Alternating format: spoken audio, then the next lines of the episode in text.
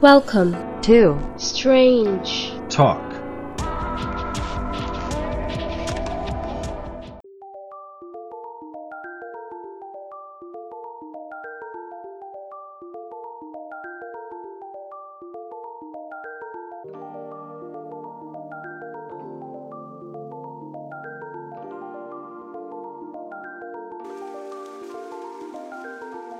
Hey strangers, welcome to another This Week in Crime. Uh, This Week in Crime, for new listeners, is basically, it happens every Wednesday. It's a segment where I bring you interesting, weird, strange, funny, or downright fucked up news stories from around the world or good old America. And I just kind of discuss them and tell you about them so you learn something new and fucked up about the world. Uh, but before I get into This Week in Crime, I have an interesting case um, that... I have for you. Um, it's been kind of talked about recently uh, because it's uh, brand new. It came to Netflix. It's a documentary. It's a true crime documentary of a particular case that happened um, to a young girl named Jan Broberg. And to be completely honest with you, this is my opinion, and I'm sorry if you don't agree with it, but that's why it is an opinion. You don't have to agree with it. Um, but having said that, after watching the documentary, and I'll give the details as to why I came to this conclusion with my opinion. After watching the documentary, uh, the documentary is called Abducted in Plain Sight, if I didn't say the title already. But the parents honestly should have never, uh, and she even goes on to say that she forgives her parents, and she even... she kind of understands maybe their mindset, which I guess granted, giving the benefit of the doubt. But uh, because back then, it what we weren't, because this took place in nineteen seventy-four when all this happened. So the seventies and the sixties and everything, we were barely. I mean, it wasn't until the sixties that we even came up with the term serial killer. You know, serial killer was a new term created in nineteen in the nineteen sixties, um, in nineteen seventy-four and the nineteen sixties, and the you know leading up to nineteen seventy.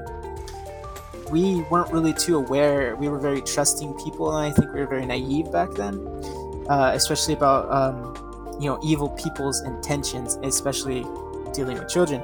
So, granted, I could give them benefit of the doubt of that, but you'll see why I still think that the parents are fucking dumb. I'll be completely honest. I kind of I feel mainly bad for the child, Jan Broberg, who had to be in, you know subjected to what she was the sexual abuse that she was subjected to. I personally feel the parents are responsible too, and the fact that Child Protective Services never got involved, it's, I'm just astounded. It's, I'm fucking, like, it's mind-boggling. It, like, it's crazy. Um, but to give you a little bit of the background of the story, uh, go and watch the documentary if you want, like, the full deep dive, because I'm only going to give you as much as this article gives me, which I found from Idaho State. Um, but so here, here we go. I'm just saying, the parents, before I get into the, to the article, I'm sorry, I know I keep jumping back and forth, but before I get into the article, the reason why I think the parents are dumb is because they should have never got, they should have never done this documentary, but kudos to them to finally bring the truth out maybe, but it just really puts them in a not very good light. It doesn't paint them well. It was supposed to be a fun day of horseback riding on a warm autumn day in nineteen seventy-four. Instead, twelve-year-old Jan Broberg said she found herself with her arms and legs strapped to a bed, fading in and out of consciousness. She later found out that she had been drugged. Sometimes the young Pocatello native would, would wake up and find that she was unrestrained. During those occasions, a small intercom device next to her pillow would report that her favorite foods were in a nearby refrigerator. However, the door leading out of the room was always locked. The intercom would also explain to Broberg what was going on, but the explanations made her even more confused.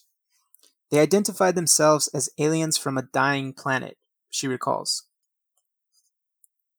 They said that they had been watching her since she was born, and she had been chosen to be impregnated with a child who would save their planet.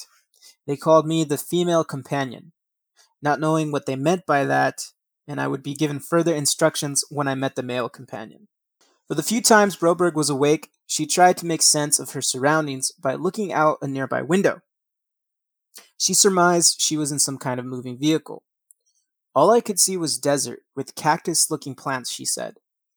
I would just go in and out of a very deep sleep. Then after about three days, Broberg awoke to find the vehicle was no longer moving. The intercom instructed her to go to the front of the vehicle.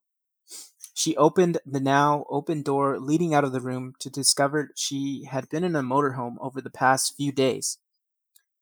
As the confused and terrified young girl maneuvered around the vehicle, trying to make sense of her surroundings, she discovered a horrifying sight. Her adult companion on the proposed horseback riding trip from a few days earlier was lying on the motorhome's couch with his eyes closed, covered in blood. His name was Robert Berchtold, and he was a best friend of the Broberg's parents. She shook and woke Berchtold, who appeared dazed and confused about the whole situation as well. Soon afterward, the intercom in the front of the motorhome revealed more information about the mission. Berchtold was advised by the aliens that he was the male companion and that he needed to impregnate the twelve-year-old Broberg so the baby could be born and save their dying planet. The eerie voice came coming through the device didn't mince words about the seriousness of the mission, as the so-called aliens called it. I was told to do whatever I was told to do, no matter how awful it was, Broberg said. They said if I didn't do this, my father and I would be killed. My sister Karen would go blind, and my sister Susan would be kidnapped and take my place as a female companion. The only thing I was thinking about was just protecting my family. That's when the rape and molestation began, and it went on over the course of the next month. What the young Broberg did not know at the time was that this whole bizarre situation, from the intercom with the pre-recorded messages to the motorhome to the story about the aliens and their dying planet, was all just a sophisticated ruse for Berchtold to brainwash the young girl and sexually abuse her. Up until the kidnapping at the age of twelve, Broberg describes her childhood in Pocatello as a wonderful and idyllic. Her dad owned Atkin Florists while her mother was a homemaker. Jan had two younger siblings named Karen and Susan, who she jokingly said she'd boss around like any big sister would. The sisters often rode their bikes to the buy-low market and bought penny candy. Then they'd head out to the old racquet club to go swimming. Then they would talk about anything and everything. It was pretty much like Ozzy and Harriet, or Leave It to Beaver, Jan said. Then one day at their Mormon church, Jan's parents befriended a man who had moved into a neighborhood about two blocks away from the Broberg household. The man was Berchtold, who, like Jan's father, was a small business owner who was also named Robert. Berchtold had a wife and multiple young children of his own. Before long, the two families were inseparable. They had all the fun toys we didn't have, like a boat, snowmobiles, a trampoline, Jan recalls. A close friendship ensued. Jan became particularly close to Berchtold, who she describes as her second father. She and the other children affectionately called him by his nickname, Brother B. There was this tremendous amount of trust, Jan said, noting that Berchtold was well-loved and well-respected by many members in the community at the time. Never in our wildest dreams did we think he was planning the perfect crime. On October seventeenth, nineteen seventy-four, Berchtold asked Broberg if she wanted to go horseback riding with him. Not too long after that, Broberg found herself tied to the bed of the motorhome. It was in the middle of the night on November twenty-third, nineteen seventy-four, when police officers stormed the motorhome and arrested Berchtold. At that point, Jan had been missing from Pocatello for over a month. It took the F B I, in conjunction with police in Mexico, to locate her. During their investigation, authorities learned that Berchtold had taken her to the small Mexican resort town of... Fucking, I'm Mexican, I can't even say that word. Mazatlan? Mazatlan? It's M A Z A T L A N. Fuck, I'm so white. Along the Pacific coast. We'll just leave it as Mazatlan. Mexican authorities took both Jan and Berchtold to a nearby person. Uh, prison. Person. Mexican authorities took both Jan and Berchtold to a nearby prison. He was put into a prison cell, and she was put in a small interrogation room. I didn't know what was happening, Jan recalls. I didn't speak Spanish at the time.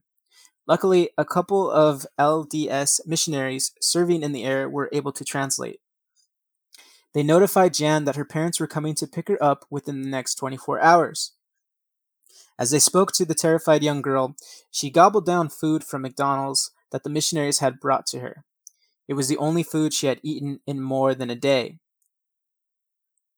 While Jan was taken back to the southeast Idaho by her parents, Berchtold remained at the prison until he was extradited back to the U S to face kidnapping charges.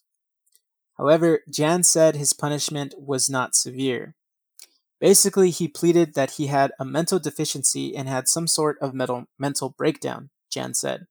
Robert spent a few months in a mental hospital, and that was it. He had been charged with he hadn't he had if he had been charged with any sexual crimes against Jan, he most certainly would have faced a much stiffer penalty, including a long sentence prison.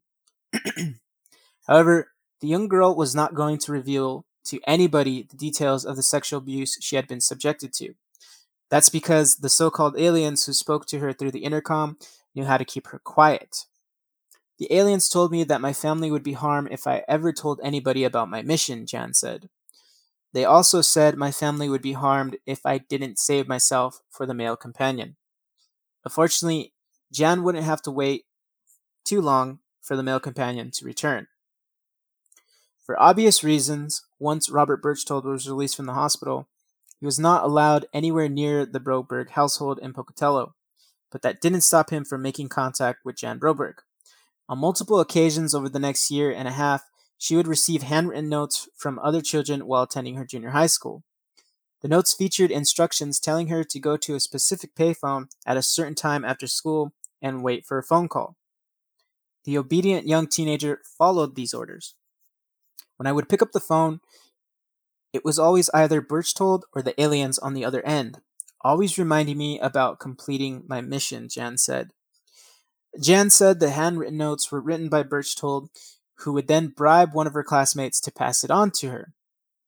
Then one night in August of nineteen seventy-six, Berchtold appeared at Jan's bedroom window and told her to put her belongings in a backpack and write a note indicating she was running away. Then they entered his Lincoln Continental and left Idaho and traveled to California. To keep her away from her parents, he then enrolled her in a Catholic boarding school in Pasadena, according to Jan. He had a manipulative way of keeping any inquiry authorities away from the school, even forging numerous convincing papers indicating that he was his daughter. That she was his daughter. That's a typo by that by the article. He told the nuns that he was a C I A agent who barely escaped from Lebanon with me, and that my mother had been killed, she said. He also said that people were looking for him and that he needed the nuns to protect him. Protect me and him, I mean. He would come back on the weekends to take me away from the boarding school and do his dirty work to me. However, the F B I did eventually find Jan, despite some resistance at first from the school's administrators who were unaware of Berchtold's true identity. She was taken back to Pocatello by the authorities. At that point, she had been kept in the boarding school for over three months. However, because she was listed as a runaway, she was booked into the Ban- Bannock County Jail for one night upon her return. Jan's eventual reunion with her mo- mom at the end of nineteen seventy-six was far from loving. It was one of the worst day of my mother's life, Jan recalls. Instead of hugs and kisses and crying, I just walked through the back door and saw my mother standing at the kitchen sink, and without a word, I walked past her and down the stairs to my bedroom. It was far away from family as I could get. Mary Ann, Jan's mother, later remarked that there was nothing left of her daughter after the second kidnapping. The vicious and happy and adoring girl she once knew was gone. With Berchtold now removed from the Brobergs' lives for good, the only thing Jan could think of was how the aliens were going to harm her family members for failing to complete her mission.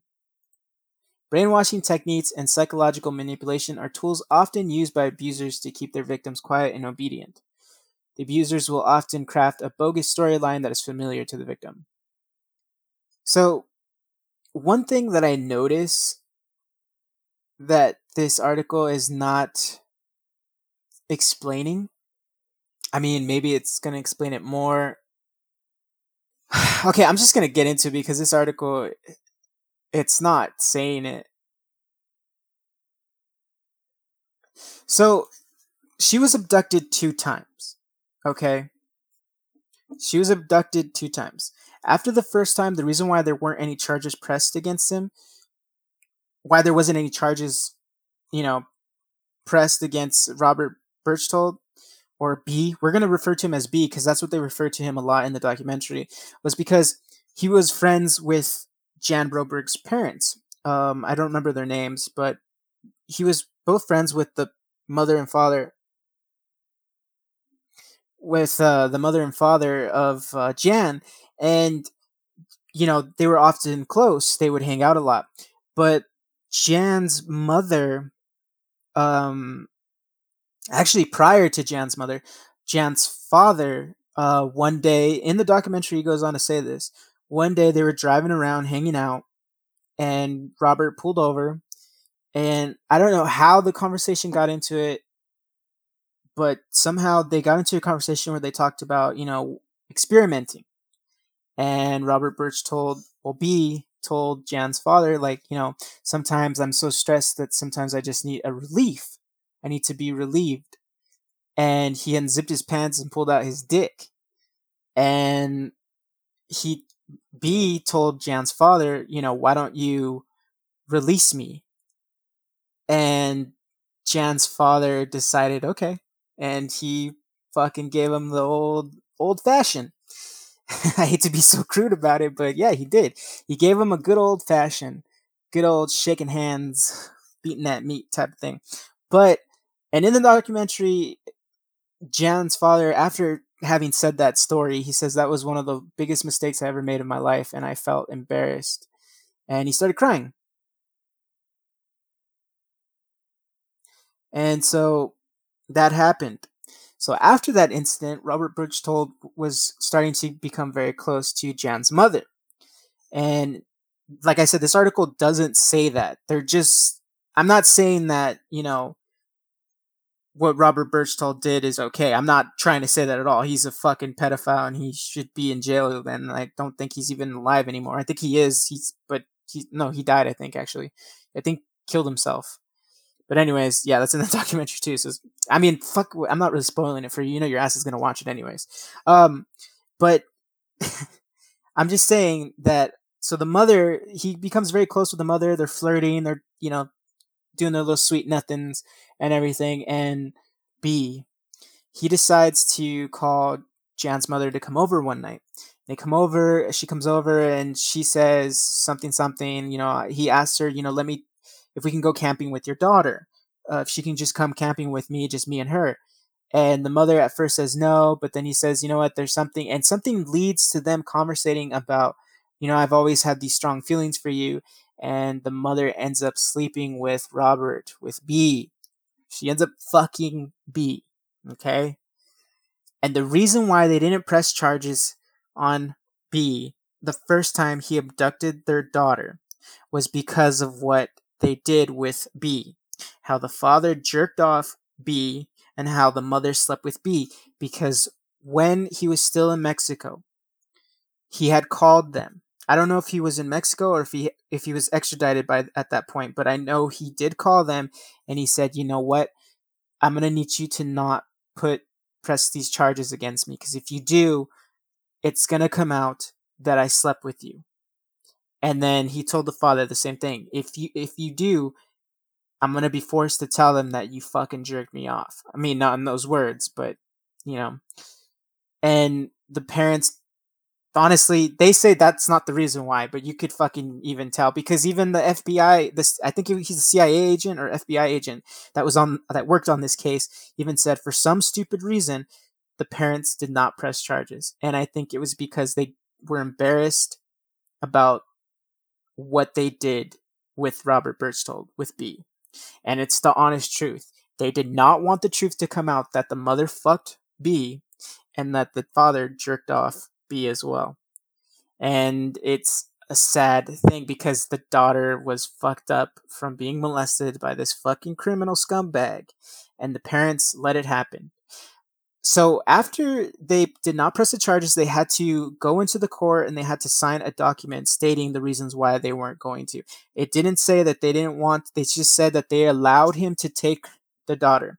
The article is really biased and they're not, I, maybe they don't want to misalign the parents, but buddy, let's misalign the parents, because I don't feel bad whatsoever for the parents, because they go on there and they cry. And yeah, I know it's your daughter, but they let every bit happen. You have to watch this documentary, guys, because just know that I'm not an asshole. They really did fuck up with their parents. They're partly to blame. They they are part they are half to blame for every bit of what happened to their daughter. So after the first time they kidnapped, they dropped the charges. They didn't press any charges on him. They went into the court, they signed the papers. After that, B it, B is told by the police that he is not allowed to be around the parents. They didn't get a restraining order, but by law, he's not supposed to be around them, because although they dropped the charges, they just told him, hey, stay away from this family. And the C I A agent, F B I agent, I forgot what his name is in the documentary. He's in the documentary too. He told him, don't, I know you dropped the charges. I'm not going to ask why, but I know you dropped the charges, but make sure you keep your daughter away from him. Don't let your children play with his children. Don't let your wife, like, see him. Don't, nobody see anybody. It is like they don't exist, and that's it. But for some reason, Robert got to the wife and said, you know, I still think about you. And the wife was like, oh my God, just getting all fucking hot and bothered. And he still, she still let him see the daughter. And not only that, after he, supposedly, he, after this whole incident, he had to go to get weekly therapy. And when he did, when he did, he supposedly told the father and the mother, okay? He told Jan's father and mother, hey, you know, the doctors said that because I have, I'm, I'm a sick man, I'm sick, and I have these um, awful thoughts. But they said for me to cure it, I have to be alone with your daughter in the room, and I have to lay next to her on her bed. Will you allow me to do that? And they both agreed. They both fucking agreed. This is what I mean. I'm not joking. This really happened. Watch the documentary, guys. I can't stress it enough. Watch the fucking documentary. But they both agreed. They both agreed to let him lay with their daughter without them present in the room and lay next to her. And you know what he would do? He would lay next to her. He wouldn't, I don't know if he would touch her. I wouldn't doubt he didn't touch her. He probably fucking did touch her. But you know what he would do is he would bring the recorder with the alien tapes, the supposed aliens, and play it for her to let her know that it's still, the mission is still going on. So finally he abducts her for a second time. Okay. When he does, he brings her to, like I said in the article, what it said about bringing her to the to the fucking uh, Catholic church or whatever church he brings her to. It's an all-girls school. And he brings her there. Um, after they do it the second time, they still don't really press any charges. You you have to see this documentary, guys, because it is fucking crazy. And I, I'm sorry, I'm probably an asshole. Maybe I'm not. I don't think I am. Please watch it. Watch it, everybody. I can't stress it enough. It's a good documentary, but I'm telling you, you will get mad at the parents for what they do, because not only did the fa- and maybe I'm a dark asshole, because I, I will admit I have dark sense of humor, but there's a scene where uh, the father's talking to the parents after, I mean, talking to the documentary crew about the second time he kidnapped her. He was like, I was so, when I found out he took my daughter for the second time, I was so livid. I was so mad. And I jokingly said to my fiance while we were watching it, he probably, he was probably so mad that he went out, he went out, probably jerked off the next door neighbor because he was so mad. I know I'm probably a horrible person, but it's fucking true. He's just, I'm sorry. I just feel they're just, they're stupid. I mean, yeah, granted, we live in a time where we're more aware about people's dark intentions when it comes to our children, but I'm a person who has a child. And never in the right fucking mind. I don't care what year it is. You don't let a stranger, I don't care how cool you are, I wouldn't be comfortable with a stranger to just be alone in a room with my daughter, regardless of whatever I, mistake I made with them or whatever. Hey, I'd rather just, my daughter's safety comes first. And that's fucking stupid. These people, these parents are fucking stupid. And anybody who disagrees, you're free to disagree with me. And I can't imagine the sense and the, like they're just their train of thought at the time when this was going on. But I don't feel bad in any form. I feel bad mainly for Jan for having to put up with this. She forgives her parents and she's stronger than me, but I would have not forgiven my parents because they allowed it to happen. And she goes on to even say that in the documentary that she forgives her parents. But guys, I can't stress enough, watch the documentary because it's fucking crazy. It's on Netflix right now, and the documentary is called Abducted in Plain Sight. It is an interesting case, fucked up case, and they let it go on for a long time. And and barely, I think it was in twenty fourteen that, either two thousand four or twenty fourteen, they were still going to court for this stuff. Um, and then I think he took his life in twenty fourteen, I believe. Either two thousand four or twenty fourteen, uh, but Robert Berchtold. But go and watch the documentary, guys, so you get the full story, get the full scoop of everything, because it's a fucking crazy one. So that's the case of uh, Jan Broberg, abducted in plain sight. Now let's get on to uh, This Week in Crime. God damn fucking dumbass parents. Oh, I'm sorry. It's just fucking... So the first uh, article comes from, and of course, uh, none other... These articles were sent to me by none other than the legend, the man himself, Rocky the Collector, who sent me an awesome fucking Killer Clown shirt, and thank you very much for sending me that. It's fucking awesome. You're awesome, dude. Keep being awesome. If I had ten more listeners like Rocky the Collector, I'd be the happiest fucking person in the world. So... Let's get to the first article. A man in Florida discovers a World War Two hand grenade and drives it to a local Taco Bell. Why? I don't know. Let's find out.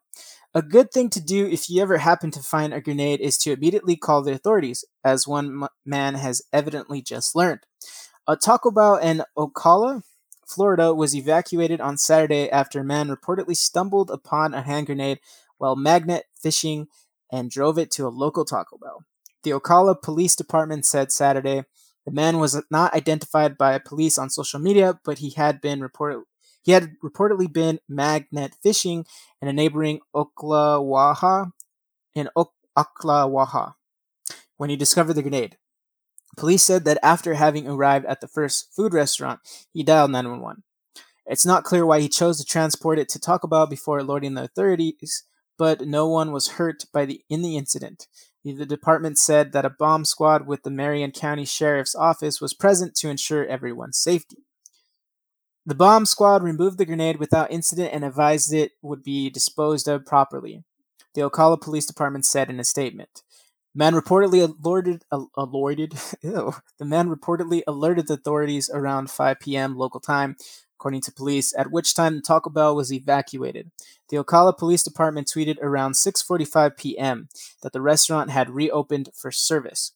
Interesting, interestingly, the cops identified the grenade as an authentic World War Two hand grenade, though it's not clear what kind.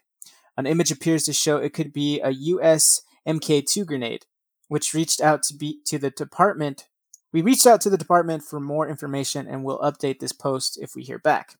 Magnet fishing turning up relic weaponry is actually not as uncommon as you might think. The B B C reported last year that bomb squads in the U K are regularly called to magnet fishing sites where people have turned up even live ammunition.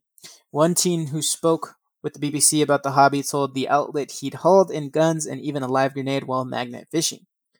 As the B B C noted, and as you have probably surmised, it is for this exact reason that the hobby can be dangerous. Bum, bum, bum. So the next article coming in is uh, goes like this.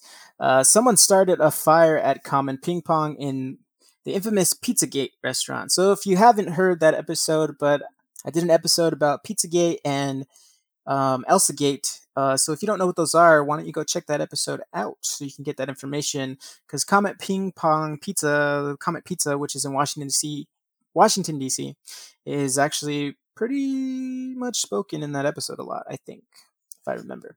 So, anyways, Comet Ping Pong, the pizza parlor at the center of the twenty sixteen election's bizarre Pizzagate conspiracy theory, can't catch a break. An unidentified suspect broke into the restaurant on Wednesday and intentionally set fires. According to the Washington Post, arson investigators found burn matches on the floor below curtains in a back room of the restaurant, as well as an open bottle of lighter fluid on a table. The curtains caught fire, but the flames were extinguished by staff before the fire spread further. On Friday, the Washington, D C Arson Explosives Task Force released a photo of the suspect, who appears to be a male between twenty-five and thirty years old, with a mustache and beard and blonde hair, wearing a varsity-style jacket jean. In twenty sixteen, another man, Edgar Madison Welch, entered the restaurant armed with an assault rifle because he believed the Pizzagate conspiracy theories, claiming it was a hub for child sex trafficking. Welch pleaded guilty to assault a weapons charge in twenty seventeen and received a four-year prison sentence. Common owner James Alefantis said he didn't have reason to believe the fire was linked to the conspiracy theories, but said he still received, but said he still receives prank calls, which he reports to the police.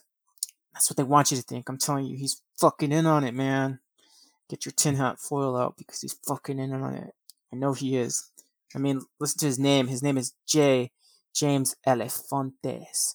And Alefantis almost is close to, like, how you say infant in fucking French. Le Infant.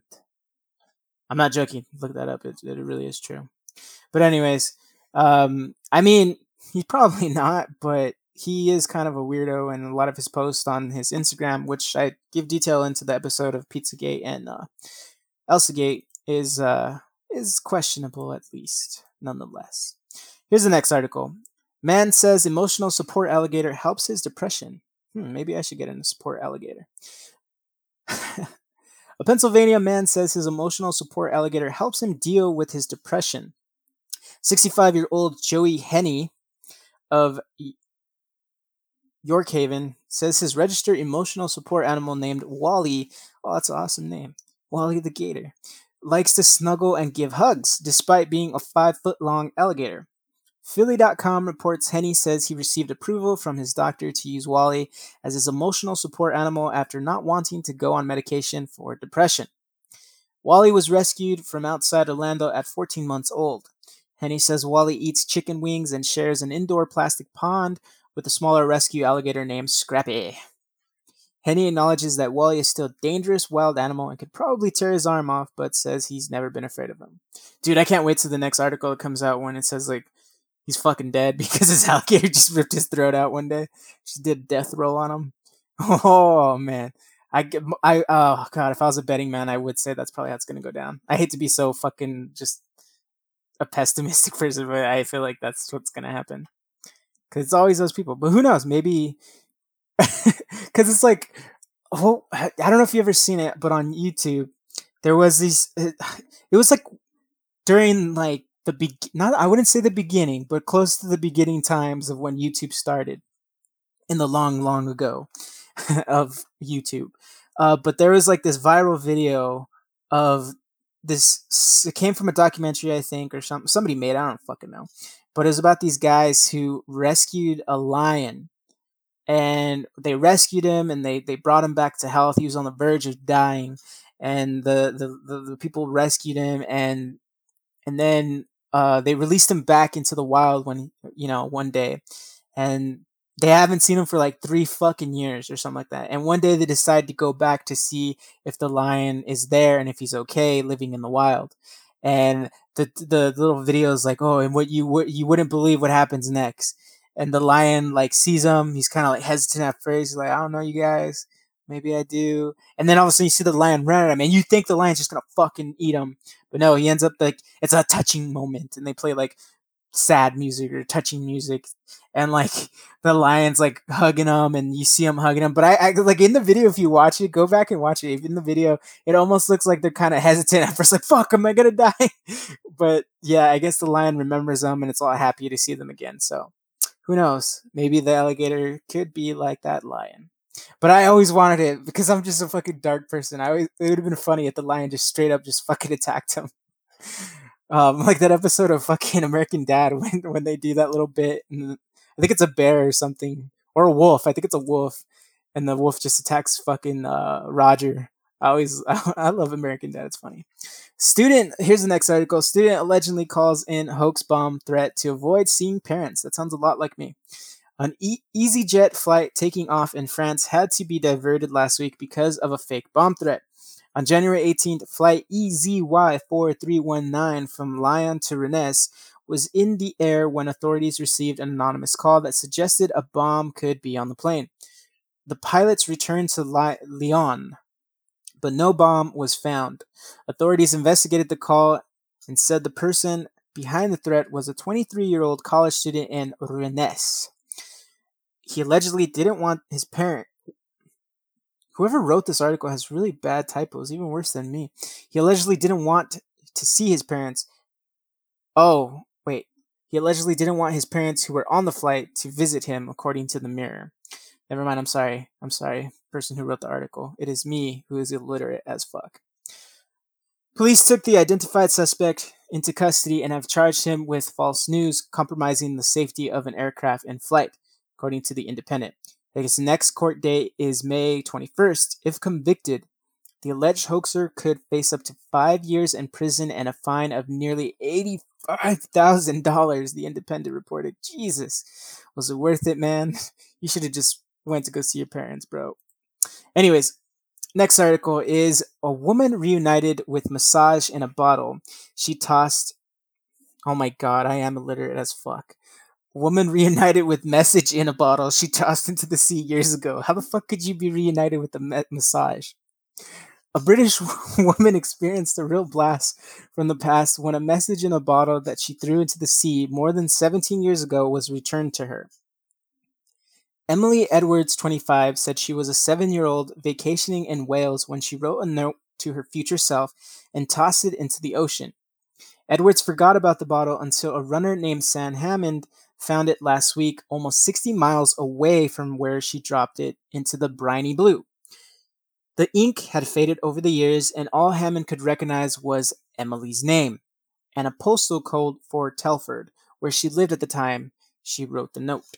Hammond's mum, I don't know why they ha- why do they have to write it like this? This is a fucking American fucking website. Anyways, Hammond's mom, Sue Cookson, told B B C that her son found the bottle on the beach, and the family thought it would be fun to try and reunite it with the sender. That happened after a photo of the faded note was posted on social media. Edwards was stunned when she realized her past was coming back to haunt her. I phoned my dad looking for confirmation that I wasn't going mad, but he confirmed that I did indeed send the message as a seven-year-old. Can't get my head around how it hasn't been picked up as litter or anything like that before now, she added. Edwards now hopes to repeat the message in a bottle routine with her own infant daughter. It's a brilliant story to tell my little girl when she's older, and we can try doing the same when she understands a bit more, and hopefully maybe hers will come back one day, she added. You can see Edwards open up the bottle in a video on social media. All you have to do is just look her up. Woman reunited with not a massage, but a message in a bottle. Uh, I remember hearing, um, I, cause as a kid, I would come home for school. Um, I think I was in like junior high. I would come home for school, and I used to love watching Ripley's Believe It or Not, or like Guinness World Records show. Um, but on Ripley's Believe It or Not, they had told a story about a little girl who had wrote a letter, and she did the same thing pretty much that this girl did, but she tied it to a balloon and she just let it go in her backyard. And I think like three or two years later, she received a letter um, from somebody who found it. But the odd thing about it was the letter that was sent to her was from, had her same name and everything. So she basically met a girl that found her balloon with the letter that had the same name and last name as her as well. They weren't related. They just happened to be coincidentally just them. Like they had their same name, first name and last name. And they became friends after that. So I thought that was a pretty cool little thing. You know what show I used to like watching too is Ripley's Believe It or Not, uh, Guinness World Records, and a show called Real T V. If anybody knows what Real T V is, what's up? Okay, so here we go to the last article of this week in crime. And that is Hawaiian Airlines plane is diverted after a flight attendant dies. A flight from Hawaii to New York was diverted when a flight attendant died on board. Three hours into a Hawaiian Airlines flight from Honolulu to New York this week, the captain came over the loudspeaker and asked if there was any doctors on board. A flight attendant was having a medical emergency. Just another reason why I don't like to fly. You fucking people just drop dead in airplanes, man. Doctors and crew members performed C P R on Emily Griffith, when she suddenly fell ill Thursday night. But Griffith, a thirty-one-year-old veteran of the airline, did not survive, unfortunately. The flight had two hundred fifty-three passengers and twelve crew members and was diverted to San Francisco for, for an early landing, Hawaiian Airlines officials said on Friday. We are deeply saddened by the loss of Emily Griffith, who passed away while working on her flight between Honolulu and New York last night, Hawaiian Air officials said in a statement Friday. We are forever grateful for Emily's colleagues and good Samaritans on board who stayed by his side and provided. Oh my God, I'm so dumb. That's Emil. You know, it, it just occurred to me, guys. I think I am illiterate. I think I'm either an idiot or illiterate. We'll go with both.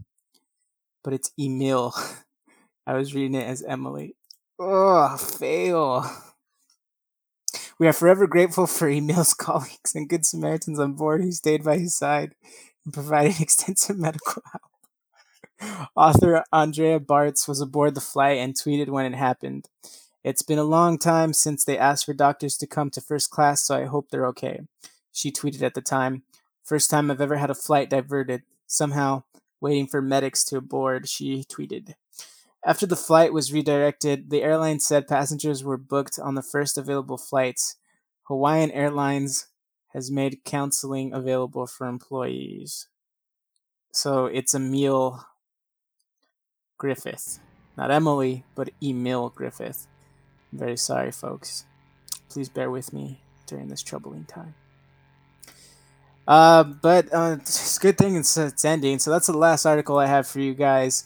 Uh, and it's a good, like I said, it's a good thing it's ending. Uh, but thank you for joining me on This Week in Crime. And um, finally, I'm going to be announcing the giveaway. I've already told you the details of what's going to be in the giveaway, but it's going to be um, it's going to be a T-shirt that you guys will be winning with the logo of Strange Talk Podcast, plus a mug, a coffee mug. You don't have to use it for coffee; you can use it for alcohol if you like, or why not both? Um, and it's going to have Strange Talk Podcast logo on it as well, plus a Funko Pop, and that Funko Pop is going to be the It Funko Pop. But if you already have it and you happen to win and you already own that Funko Pop, be sure to let me know in a D M that, hey, I already have that one, and I'll send you something else that you don't have. You know, maybe a shoe, maybe a lock of my hair, maybe a vial of my blood, who knows. But if you the details of the giveaway have yet to be released. I haven't decided of exactly how I want to do it because, like I said, I don't want to keep doing where like do a hashtag and then hashtag this, and because I don't want to keep doing that. I still want to do something creative. So I'm sorry, but it, it is happening. I reached a thousand followers, so please don't unfollow me yet. Don't unfollow me yet. But I did reach a thousand followers, so it's gonna be happening. Just be patient with me. Good things take time, so you know, bear with me. But anyways, if you have an interesting news article or a weird news article, strange article, funny article, anything related to news, you can send it to me via Instagram at Strange Talk Podcast by sliding into that D M, or you can send it to me via email if you want to be more professional, and you can send it to strange talk podcast at outlook dot com. We. So, you know, I'm saying I have a Patreon, guys, you know. And right now I only have two tiers, but with those two tiers, you will be getting access to bonus episodes. I have only a few Patreons, you know, so go ahead and, uh, you know, why don't you just, uh, want to, if you want to support the podcast, go ahead and do so by going to patreon.com slash Strange Talk Podcast and, and, you know, supporting something you enjoy. If you enjoy it, if you feel I deserve it, you know, I'm not going to beg, but, uh, yeah. Uh, if you guys want more episodes, you know, because uh, Kingdom Hearts three did release and it's taken up a lot of my time and I don't really have a lot of time. So if you want me to focus on, on just doing the podcast and, you know, why don't you guys provide me by supporting the podcast so that I can just stay home and I don't have to work my job. But anyways, um, yeah, so thank you for joining me at, um, on this episode of This Week in Crime. I hope you guys enjoyed it. I hope, uh, please... Again, go watch the documentary of Abducted in Plain Sight so you can be on my side, because I'm pretty sure most of you hearing this, blaming the parents, especially because it comes with sexual abuse and everything, please, I, it, it, I'm sorry, it is the parents' fault. They're partly to blame. They let it happen, and I'm going to keep driving that home. Please change my mind. If you... I'm I'm going to be like that Steven Crowder guy. I fucking hate that dude because he, he's kind of a douchebag sometimes. Um, and he tries to come off as, like, he's smart and, you know, intelligent and, like, his arguments are, you know, plausible. Some of them can be. But most of the time, he's just a douchebag about it. There's a way to come off in a decent manner, but he comes off kind of douchebaggy. Uh, douchebagness, you know, he kind of comes off that way. But anyways, um, just... if you don't even know who he is or whatever, but please just change my mind. But I really do feel like their parents are to blame for what happened to their daughter. Um, of course, they weren't the ones responsible for, uh, you know, doing what he fucking did. He sexually abused a fucking underage minor, you know, but they allowed it to happen in a sense because they let him come and, and into their lives the way they did. And sure, they made the mistake of, you know, he, the father fucking jerked him off, the mother slept with him, but uh, you just own up to what you did and you fucking press charges on the guy. You don't just say, hey, here you go, here's my daughter on a fucking silver platter. But like I said, it's my opinion, and I'm sorry if it offends you, but it is my opinion that it's the parents are to blame. But go ahead and go watch that documentary so you can decide for yourself, are the parents stupid and dumb for letting happen what happened to their daughter, or, or am I just a fucking asshole? Uh, so again, thank you for joining me on This Week in Crime. Hope you guys enjoyed it. Um, as always, stay strange, and be sure to be following me on Instagram at Strange Talk Podcast so you can get the details on the giveaway, because it's happening. I will be releasing the pictures of what you'll be getting tomorrow, so Thursday, because I'm recording this on Tuesday, but it's going to be releasing on Wednesday. It's very confusing. So uh, yeah, thank you. And as always, stay fucking strange.